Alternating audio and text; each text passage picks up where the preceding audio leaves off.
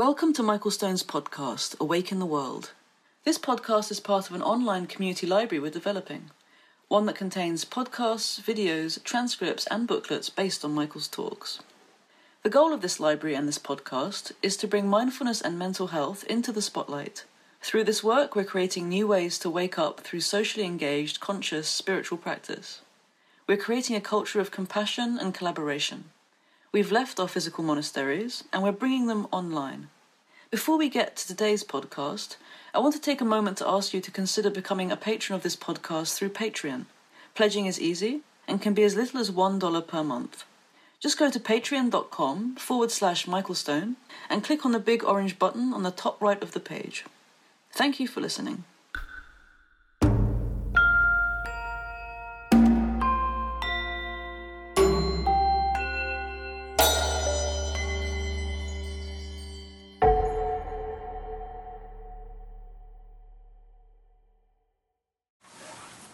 So, good evening.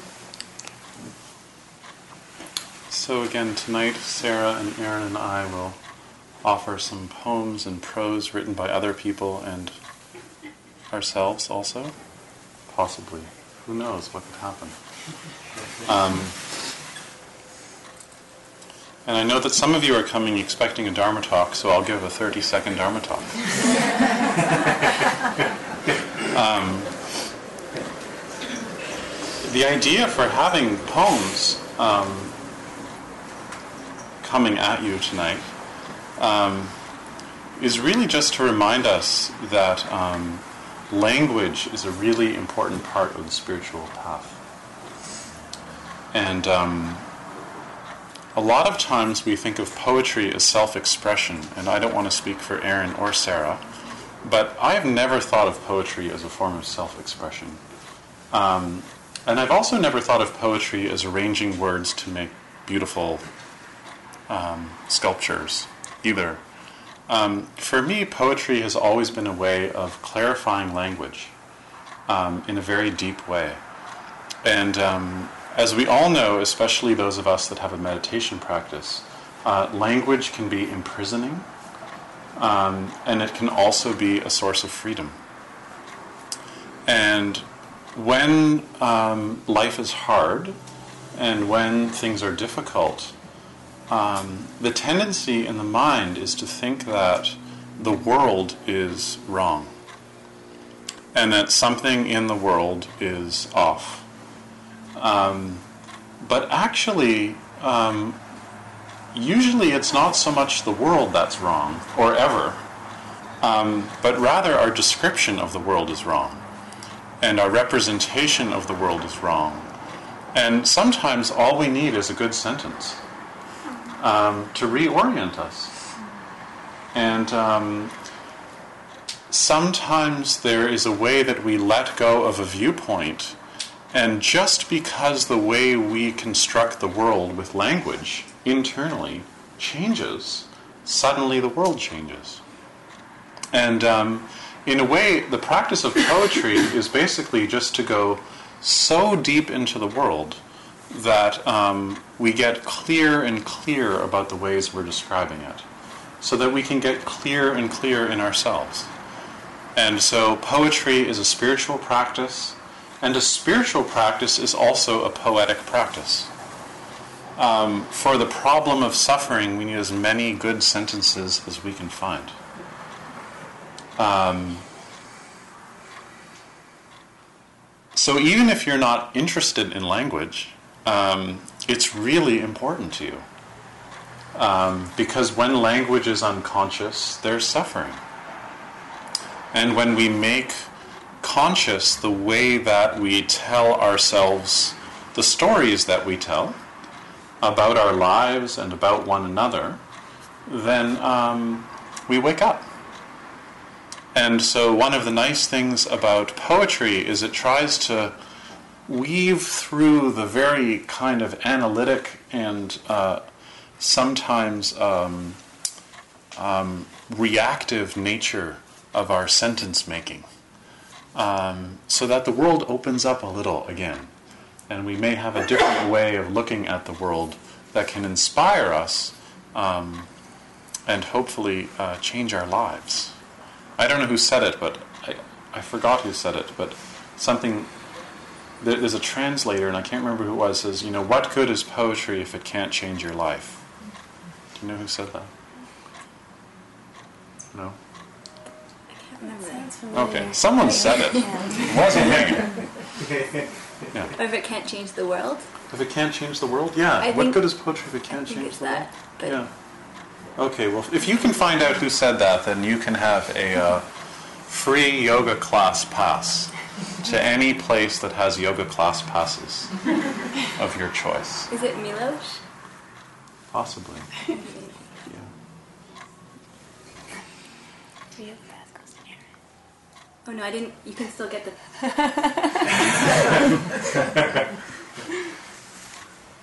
So, you know, when your life is difficult, new ways of representing the world are always available.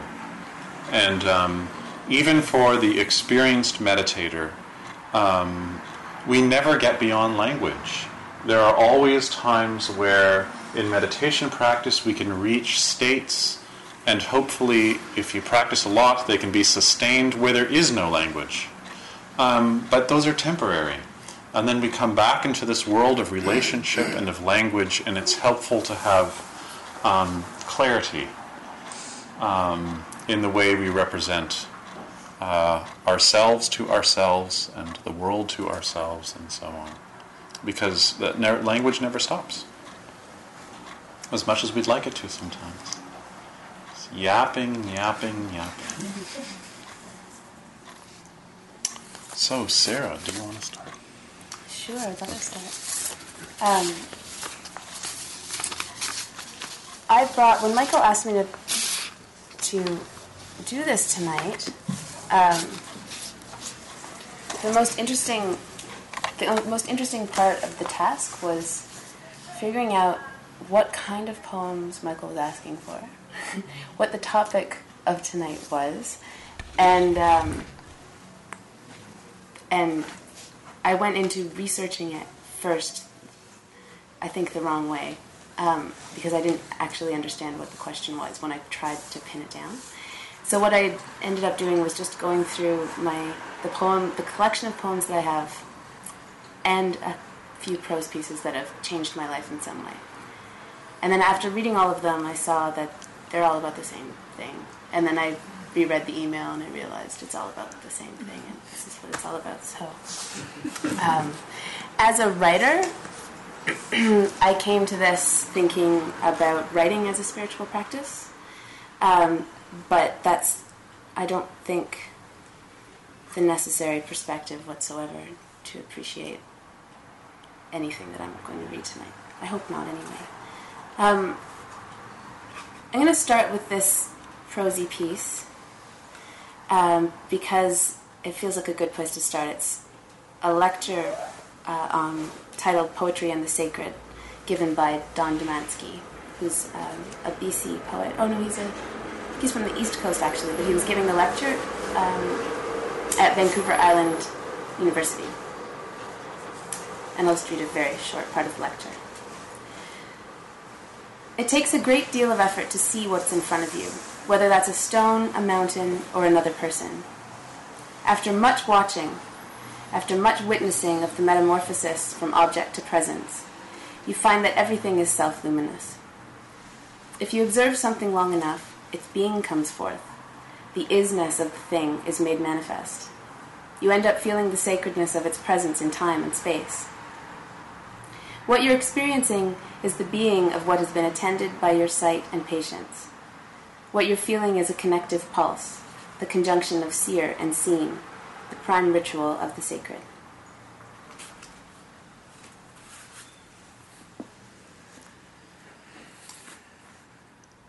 Do you want to jump in there?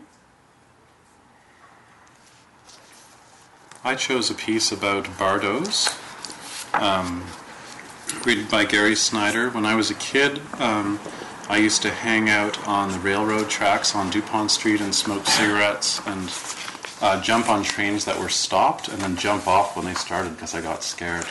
But I wanted to be Gary Snyder. um, and um, I had an uncle who I asked once, uh, "What's a bardo?" which I had heard about uh, from another Gary Snyder poem, and um, he told me that a bardo is basically a spiritual sphincter and that when you die, you have to like squeeze through it, get into the next. And I just, I could smell it, you know. when, when he said that, and uh, and then I got obsessed with Tibetan Book of the Dead at the time and uh, what bardos were. So here's Gary Snyder's recent, a very recent poem uh, from a few years ago, called "Waiting for a Ride."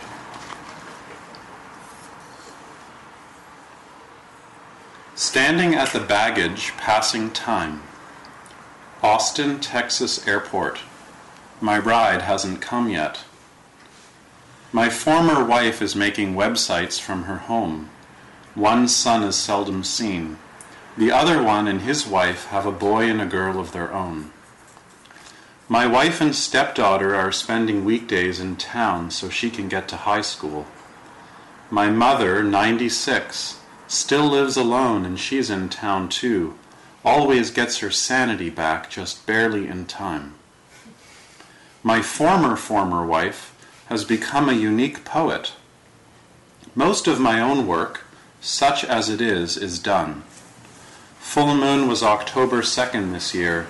I ate a moon cake and slept out on the deck, white light beaming through the black boughs of the pine, owl hoots and rattling antlers, Castor and Pollux rising strong. It's good to know that the pole star drifts, that even our present night sky slips away, not that I'll see it, or maybe I will, much later, some far time walking the spirit path in the sky, that long walk of spirits where you fall right back into the narrow, painful passageway of the bardo, squeeze your little skull and there you are again, waiting for your ride.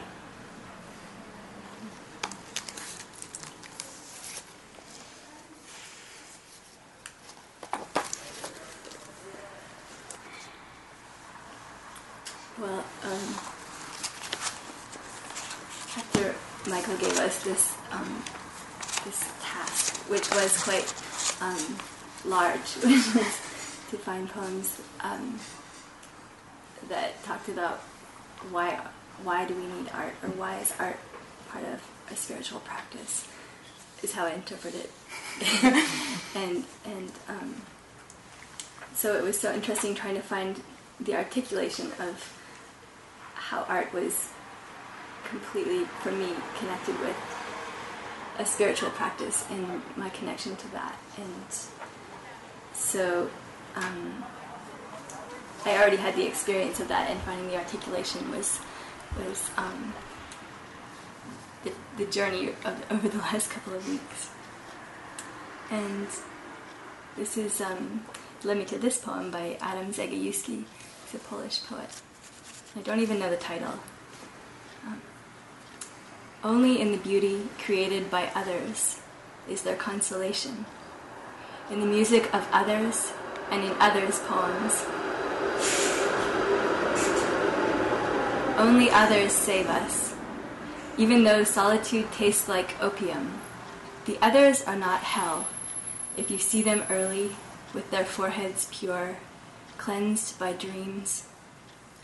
That is why I wonder what word should be used, he or you. Every he is a betrayal of a certain you, but in return, someone else's poem offers the fidelity of a sober dialogue. And I was reading an interview with Adam Zagajewski afterwards, and he was he was talking about beauty, and I think about art, and I think about um, that connection where art and spirit and all those things are the same thing. And he says of beauty, I think it catapults us up to a higher layer of atmosphere, and I think that that's um, really what what art does for me is in, in one kind of hyperlink or like one um, quantum leap maybe there's this catapult action um, and so I have a bunch more poems about, or a bunch more writings about beauty and how it works. I think.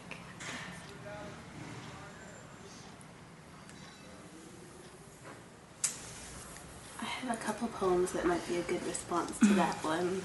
Um,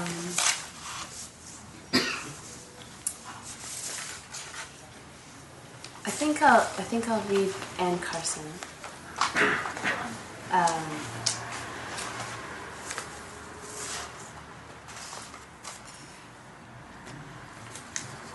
I'm not even to say anything. I'm just to. I'm just to go. First Chaldaic Oracle. There is something you should know, and the right way to know it is by a cherrying of your mind. Because if you press your mind towards it and try to know that thing, as you know a thing, you will not know it. It comes out of red, with kills on both sides. It is scrap. It is nightly. It kings your mind. No, scorch is not the way to know that thing you must know. But use the hum of your wound and flame pit out everything, right to the edge of that thing you should know. The way to know it is not by staring hard, but keep chiseled, keep progging the eye of your soul and reach, mind empty, towards that thing you should know until you get it. That thing you should know. Because it is out there, orchid. Outside your and, it is.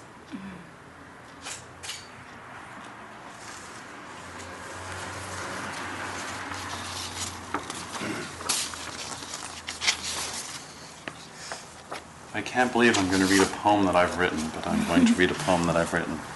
I wrote this during H1N1 last week.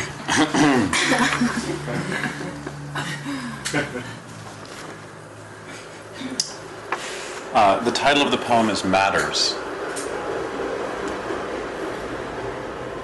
Unedited. In the middle, the only thing important is in the end. In the beginning, the only thing in the middle, the only thing really in the middle, in the start, and in the middle, the only thing important is the tenderness. Nothing matters in the end but the tenderness, the affection in the middle. Rough in the raw, in the middle, it's the affection, the indiscriminate, the case of the ending, the love without brackets, the end of the start. And in the middle, the only thing is the tenderness, the affection, the navel, the heart, the beginning. The beginning is always all beginning, with ending in the middle. When you end in the middle, you begin, and begin tenderness in the end. The only thing ending is this.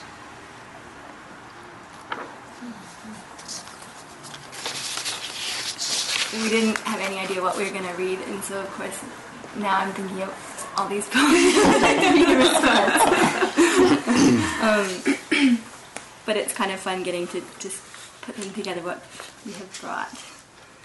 Um,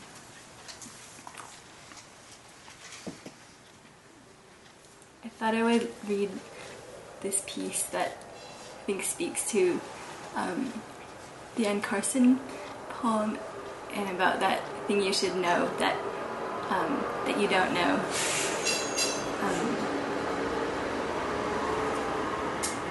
It's by Mary Ruefle. It's called Lullaby.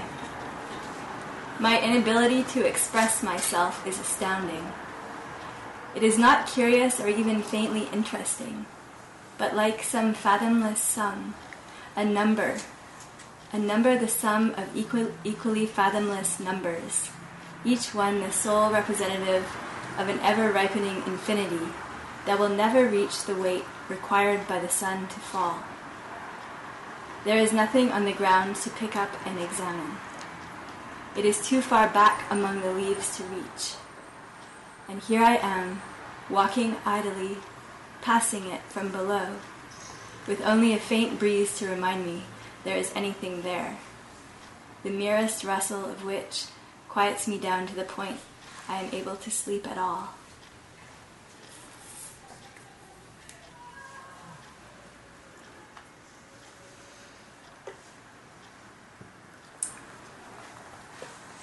Um, to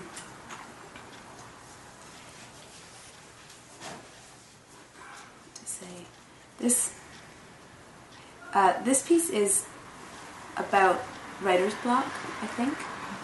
Um, but I'm going to read it anyway because so often, so often when I come to Center of Gravity and I listen to Michael's Dharma talks, I am in the middle of some struggle with the piece that I'm working on, and so much of the talk is uh, res- responds to my struggle with writing, and I think that it would work the other way around as well.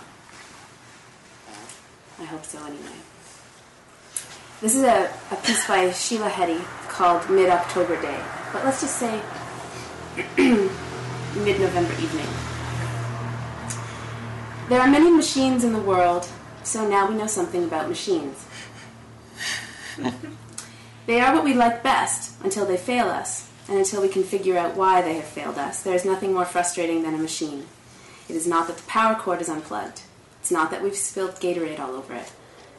Everything in a machine must be doing its little private job if the whole machine is to be doing its single job, which is perhaps to turn out a bottle of Coke, or perhaps to let us send and receive emails, or perhaps to suck up dust and condoms from the carpet, or to turn out $10 bills. A person who works at an office is like one part of the vacuum cleaner, or one part of the machine that turns out 6,000 bottles of Coke a minute, and so it is important that they work. But when that person, when what needs to be made is a story, then the machine is one person, and if the hands are able, and if the brain is not asleep, and if there is no writing coming out, then one must detect what is wrong. One thought is that we were strong, we were wrong about this machine. We thought it was supposed to make books, but that was just vanity. It was to make children, or a fool of itself, or nothing at all, just to lie down on the sidewalk and die. I have gone into myself tinkering and come out with nothing, no answers. I've not been able to find the element that is off, but to spend so long aware that every part must be working properly, and to not know what the parts are, or what is properly, this is a strange maintenance job. Motto. To work crookedly, then, to spit dust onto the carpet, to produce cars with three wheels, for the coke to be on the outside and the bottle on the inside.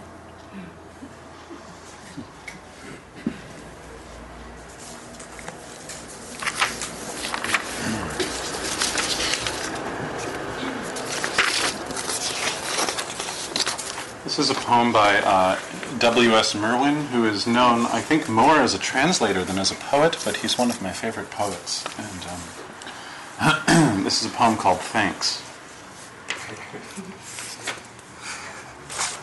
Listen. With the night falling, we are saying thank you. We are stopping on the bridges to bow from the railings. We are running out of the glass rooms with our mouths full of food to look at the sky and say thank you. We are standing by the water thanking it, smiling by the windows looking out in our directions. Back from a series of hospitals, back from a mugging. After the funeral, we say thank you. After the news of the dead, whether or not we knew them, we are saying thank you. Over telephones, we are saying thank you in doorways and in the backs of cars and in elevators, remembering wars and the police at the door and the beatings on the stairs, we are saying thank you. In the banks, we are saying thank you, in the faces of the officials and the rich, and of all who will never change. We go on saying thank you, thank you. With the animals dying around us, our lost feelings, we are saying thank you. With the forests falling faster than the minutes of our lives, we are saying thank you. With the words going out like cells of a brain, with the cities growing over us, we are saying thank you faster and faster. With nobody listening, we are saying thank you. We are saying thank you and waving, dark though it is.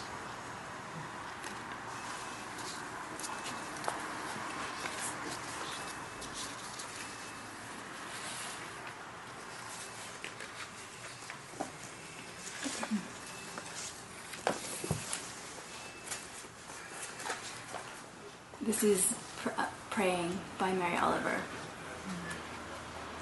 It doesn't have to be the blue iris.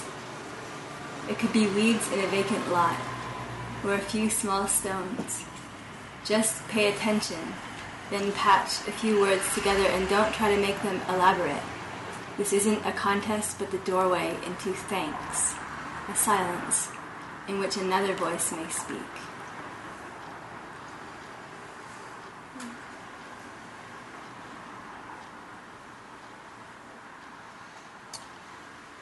So I would like to just take a deep breath. And why don't we all just stand up and just stretch our arms? Don't forget about them. Your spine saying thank you.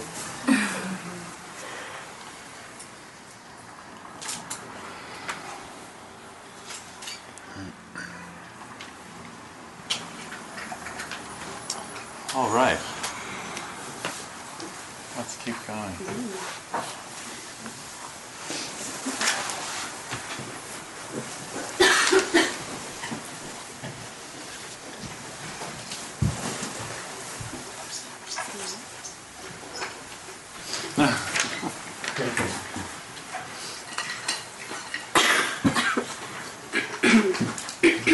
Pardon me.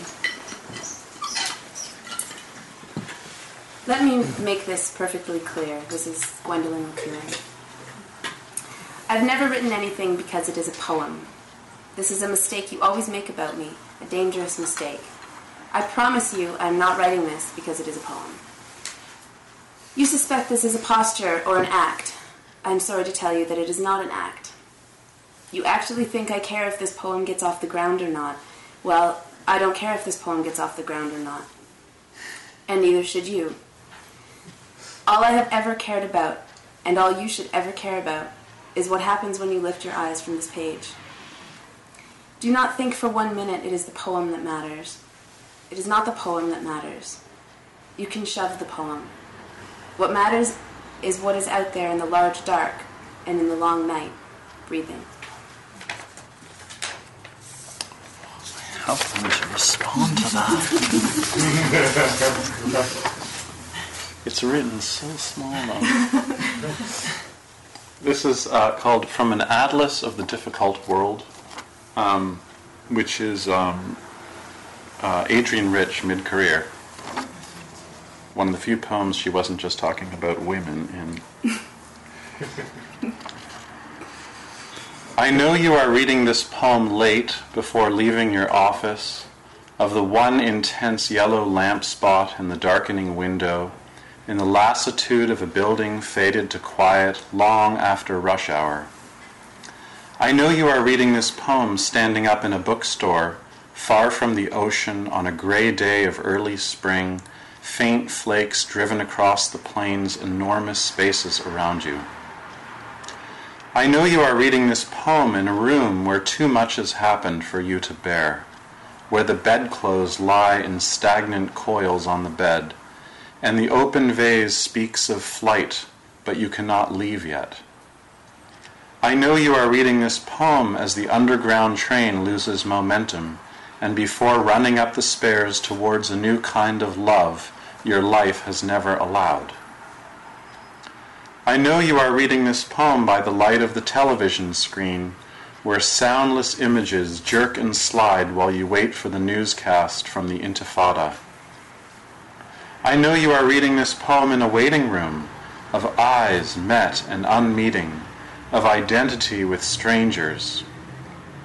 I know you're reading this poem by fluorescent light in the boredom and fatigue of the young who are counted out, count themselves out at too early an age.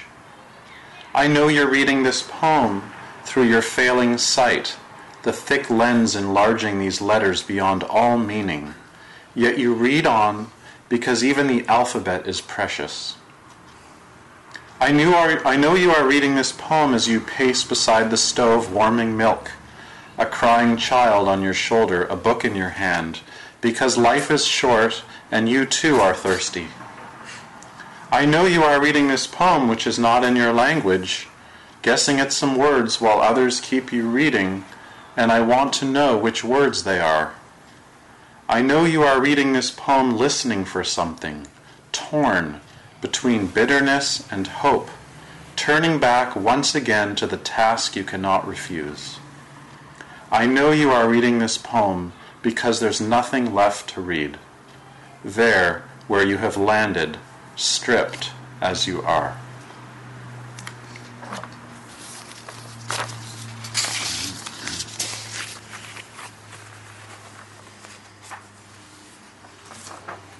Feel like we're piecing together a really long, really long um, poetic sutra. Um,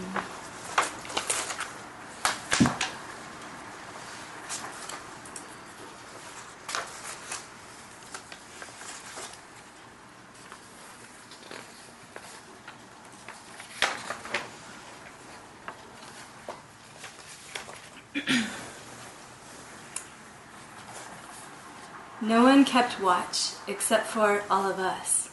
We made human chains, we wrote operas, we conducted interviews and released the data. We started smoking again, bought up everything we could just to stop it. It didn't stop.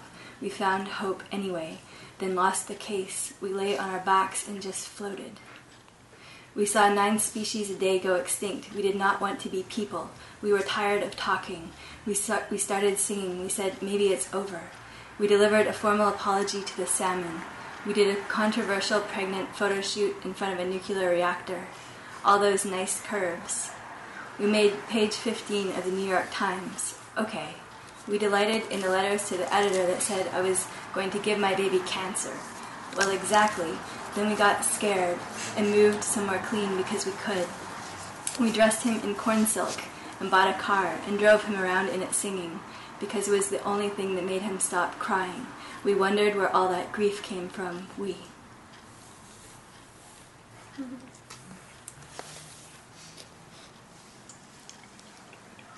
Okay.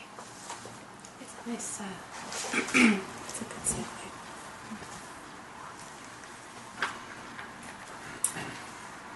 Theo says, How do you tell a baby what sharp means? It's easier with hot. You can feel it. You can't feel a knife until it cuts you. His baby is in our living room, learning how to walk. He crawls under the glass topped coffee table and stands up, hitting his head underneath. He falls. In a minute, he's up again, hits his head, falls down. This happens three times. The sound of his head on the glass is a ringing baritone bell. He's done this before. If this is how we learn to be human, Theo tells me, I'm embarrassed for all of us.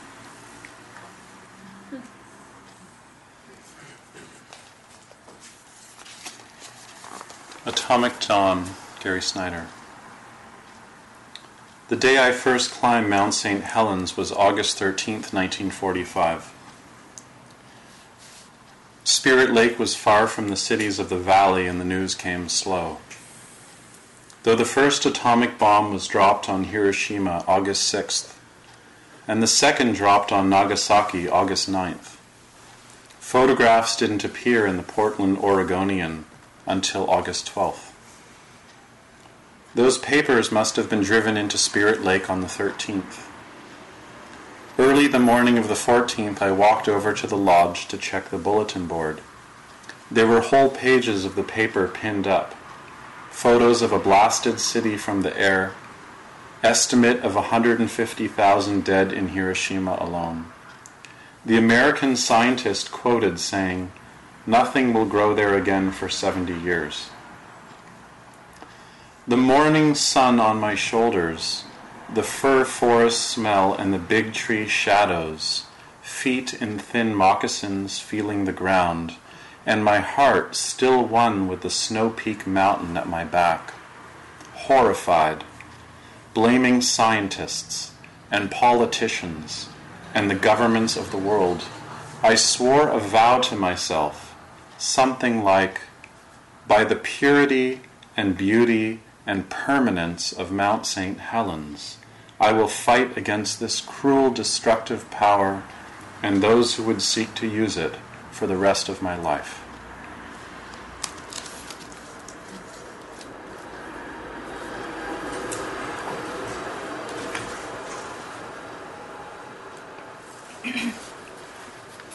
this is some Functions of the Leaf by Don McKay. Some functions of the leaf to whisper, to applaud the wind, and hide the hermit thrush, to catch the light and work the humble spell of photosynthesis. Excuse me, sir, if I might have one word, by which it's changed to wood, to wait, willing to feed, and to be food, to die with style, as the tree retreats inside itself, shutting off the valves at its, at its extremities, to starve in technicolor, then, having served two hours in a children's leaf pile, slowly stir its vitamins into the earth, to be the artist of mortality.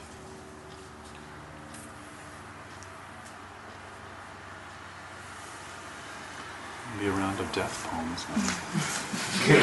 Let's just finish it off with death poems. But it's, the, it's at the bridge between art and death. At the Yeah, yeah. Oh, I have, I have some death. Of course you have some death. But first, Annie Dillard.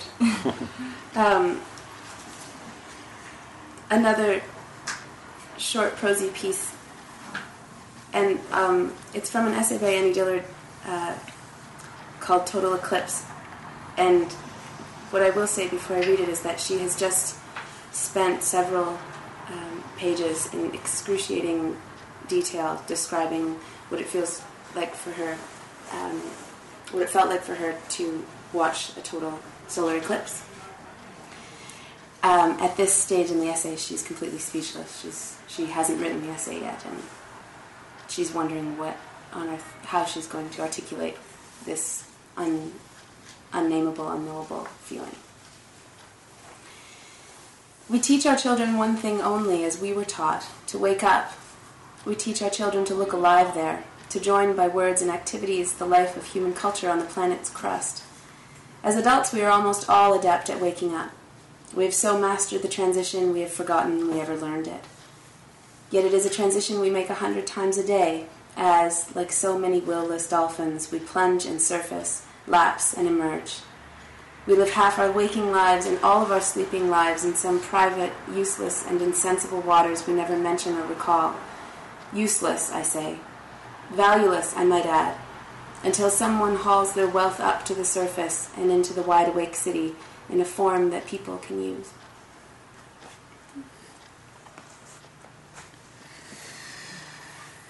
Um, in, or, in order to read the, uh, the next poem, I have to give you a little background to this. To, to read a poem or to parachute in a poem from uh, my favorite Japanese poets, there's some background required because they they feed off each other.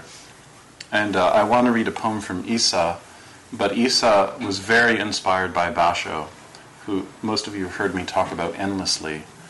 And um, Basho uh, didn't write a lot of poems about death, um, but here is one of the very few poems he wrote about death uh, and dying.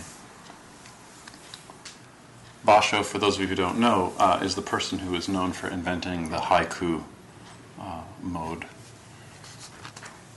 Nothing in the cry of the cicadas suggests they are about to die. I'll read it again.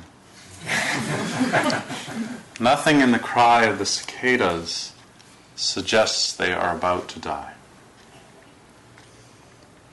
A century after uh, Basho um, lived, um, he, uh, someone came along on his heels named Issa, um, and Issa had a rough life. Um, the only part I'll tell you about to make this short is that um, he got married when he turned 50 and then had three kids in a row, and each child died before they turned one.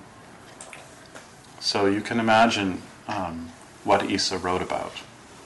Um, but he was really wanting to write in response to Basho. And um, so um, when he was 53, um, his daughter died. This is third one in a row. Each lived to a year, almost a year. And uh, the day his daughter died, he wrote this poem uh, using the theme of dew, which I'll talk about after um, I read you the poem. The world of dew is the world of dew, and yet, and yet,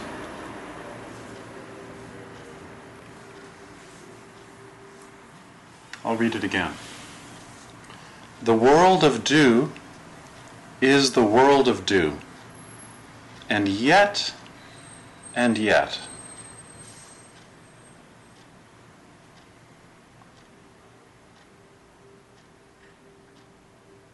dew is the truth. Um, for those of you that hear me read these poems all the time, you know that so many poems that came out of Japan deal with dew. Partly because it's what happens in the morning. There's dew, and uh, you know you don't have to live in Japan to know that dew is there every morning, and then it's gone in an hour. And um, so Basho used to write a lot about dew, and um, Issa picked up this theme. And um, Issa has these tensions in his poem where he talks about impermanence, and you can't tell if he's accepting impermanence or tortured by impermanence. I'll read it one more time.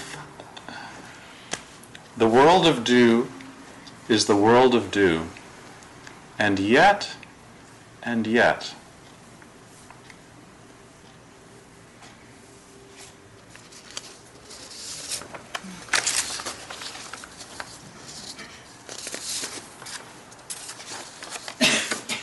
I think um, I will, to follow that, just read some haiku um, length quotes that I found when I was looking for poems for tonight.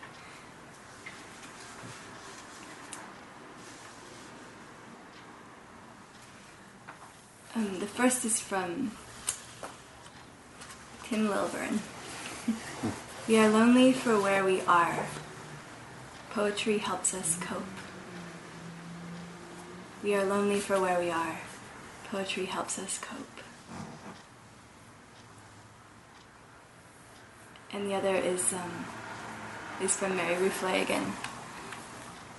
There is nothing definite about you, but you happen in detail. There is nothing definite about you, but you happen in detail.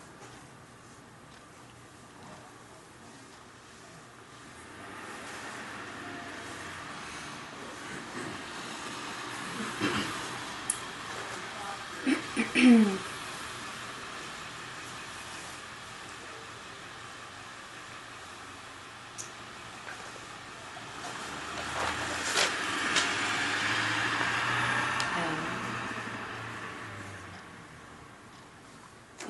time for sharing notes now.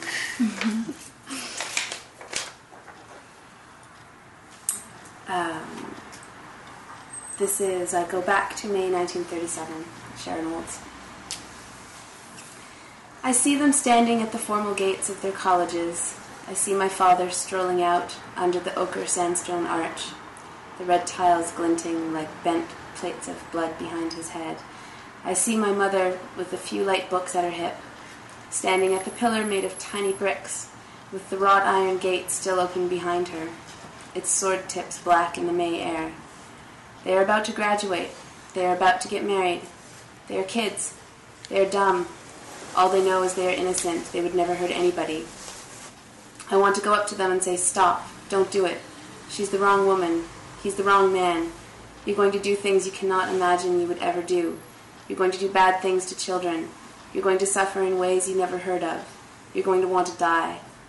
I want to go up to them there in the late May sunlight and say it, her hungry, pretty, blank face turning to me, her pitiful, beautiful, untouched body, his arrogant, handsome, blind face turning to me, his pitiful, beautiful, untouched body. But I don't do it. I want to live. I take them up like the male and female paper dolls and bang them together at the hips, like chips of flint, as if to strike sparks from them. I say, Do what you are going to do, and I will tell about it.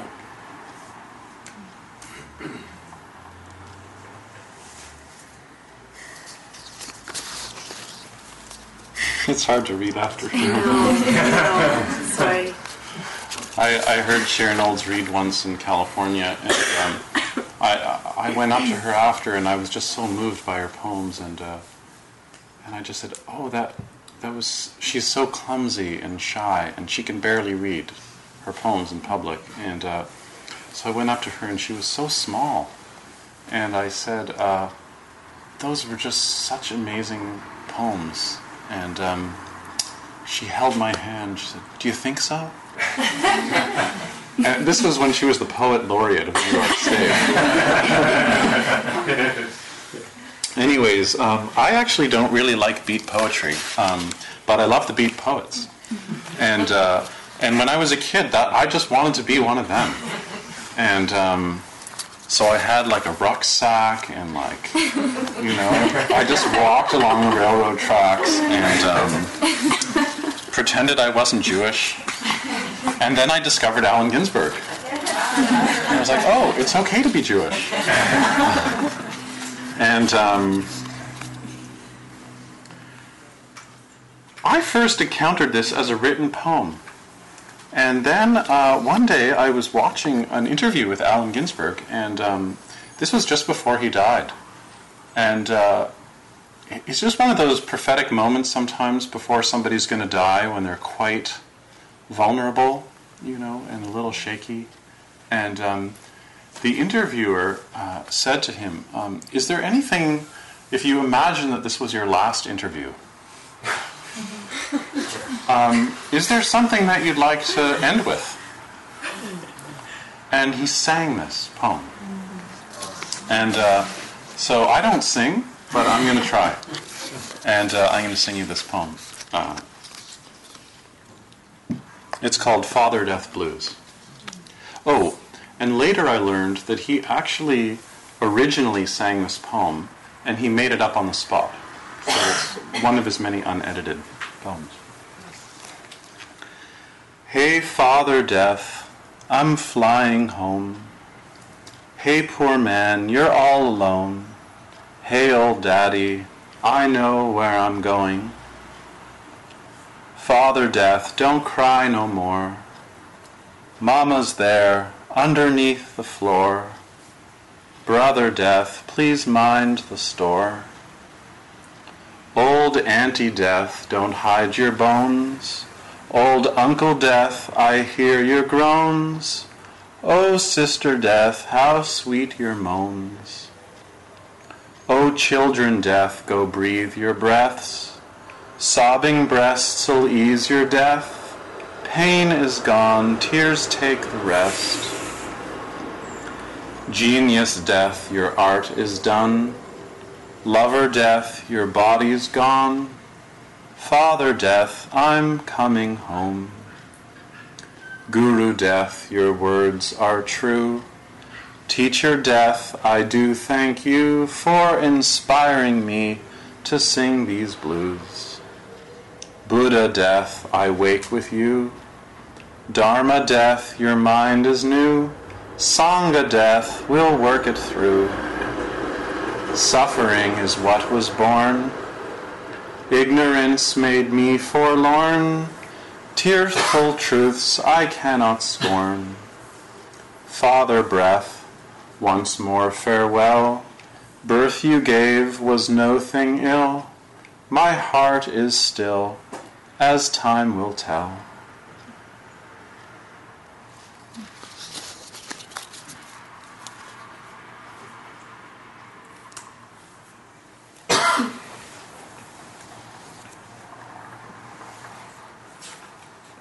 I think a- most of my favorite poets lately are not like writing in a literary poetic form.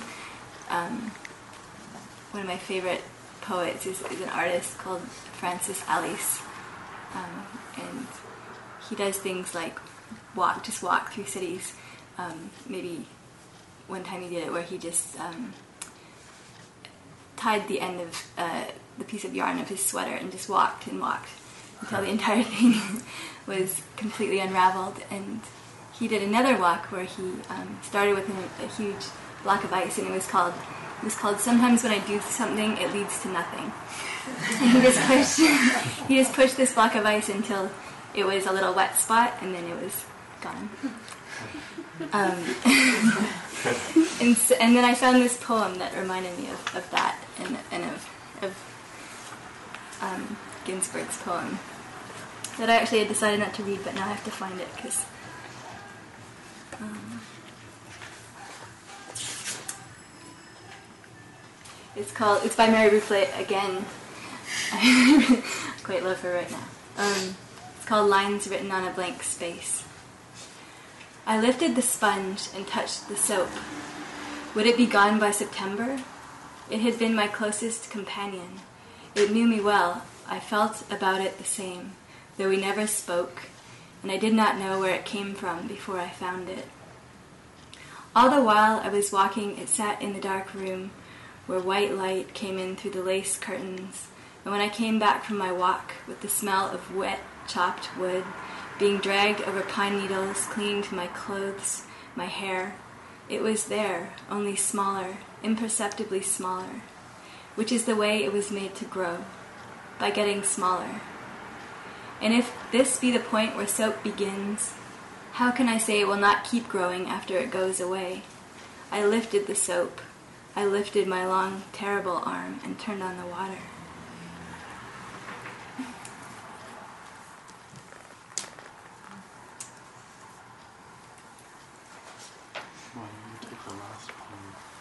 This is the last one. Oh, but I had a. This is good. This is good. Um, I hope I make it through. Usually, this poem makes me cry when I read it, but I think I'll be able to make it through tonight. or cough. Uh, it's a poem by Jack Gilbert called Alone.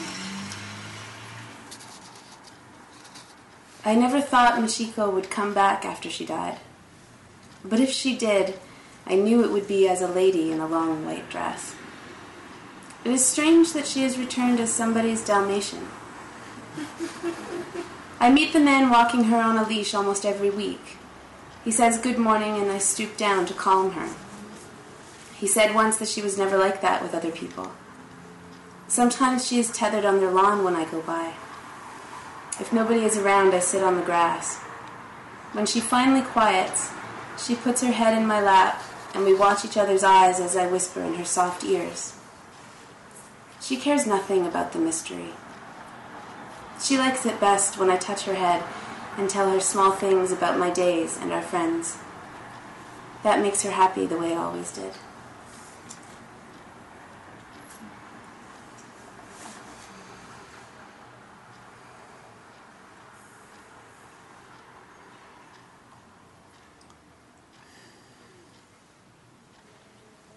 Poems make me happy the way they always did. Does anybody have anything they want to say before we finish?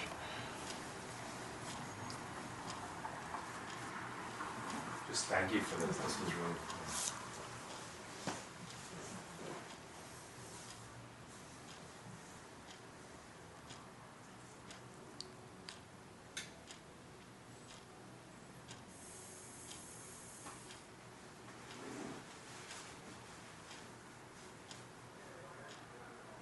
So thank you to Sarah and Aaron. Aaron has uh, a book published, No, hopefully someday. hopefully someday. But there is something bound that people can find if they bug you. yeah. Yeah. Sarah teaches amazing writing classes in the neighborhood and um, also has a, a book uh, being published and is being featured in the next Walrus? March Walrus. March Walrus magazine. Um, let's finish chanting.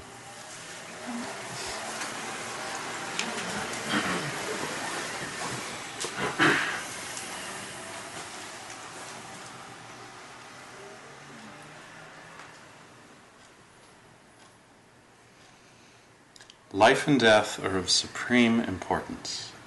Life and death are of supreme importance. Time passes swiftly and opportunity is lost. Time passes swiftly and opportunity is lost. Let us awaken. Let us awaken. Awaken. Awaken. Do not squander your life. Do not squander your life. May all beings be happy. May all beings be happy. May all beings be healthy. May all beings be healthy. May all beings be safe and free from danger. May all beings be safe and free from danger. May all beings be free of their ancient and twisted karma.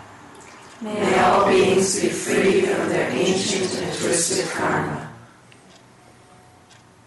May all beings be free from every form of restlessness. May all beings be free from every form of restlessness. Namaste. Namaste.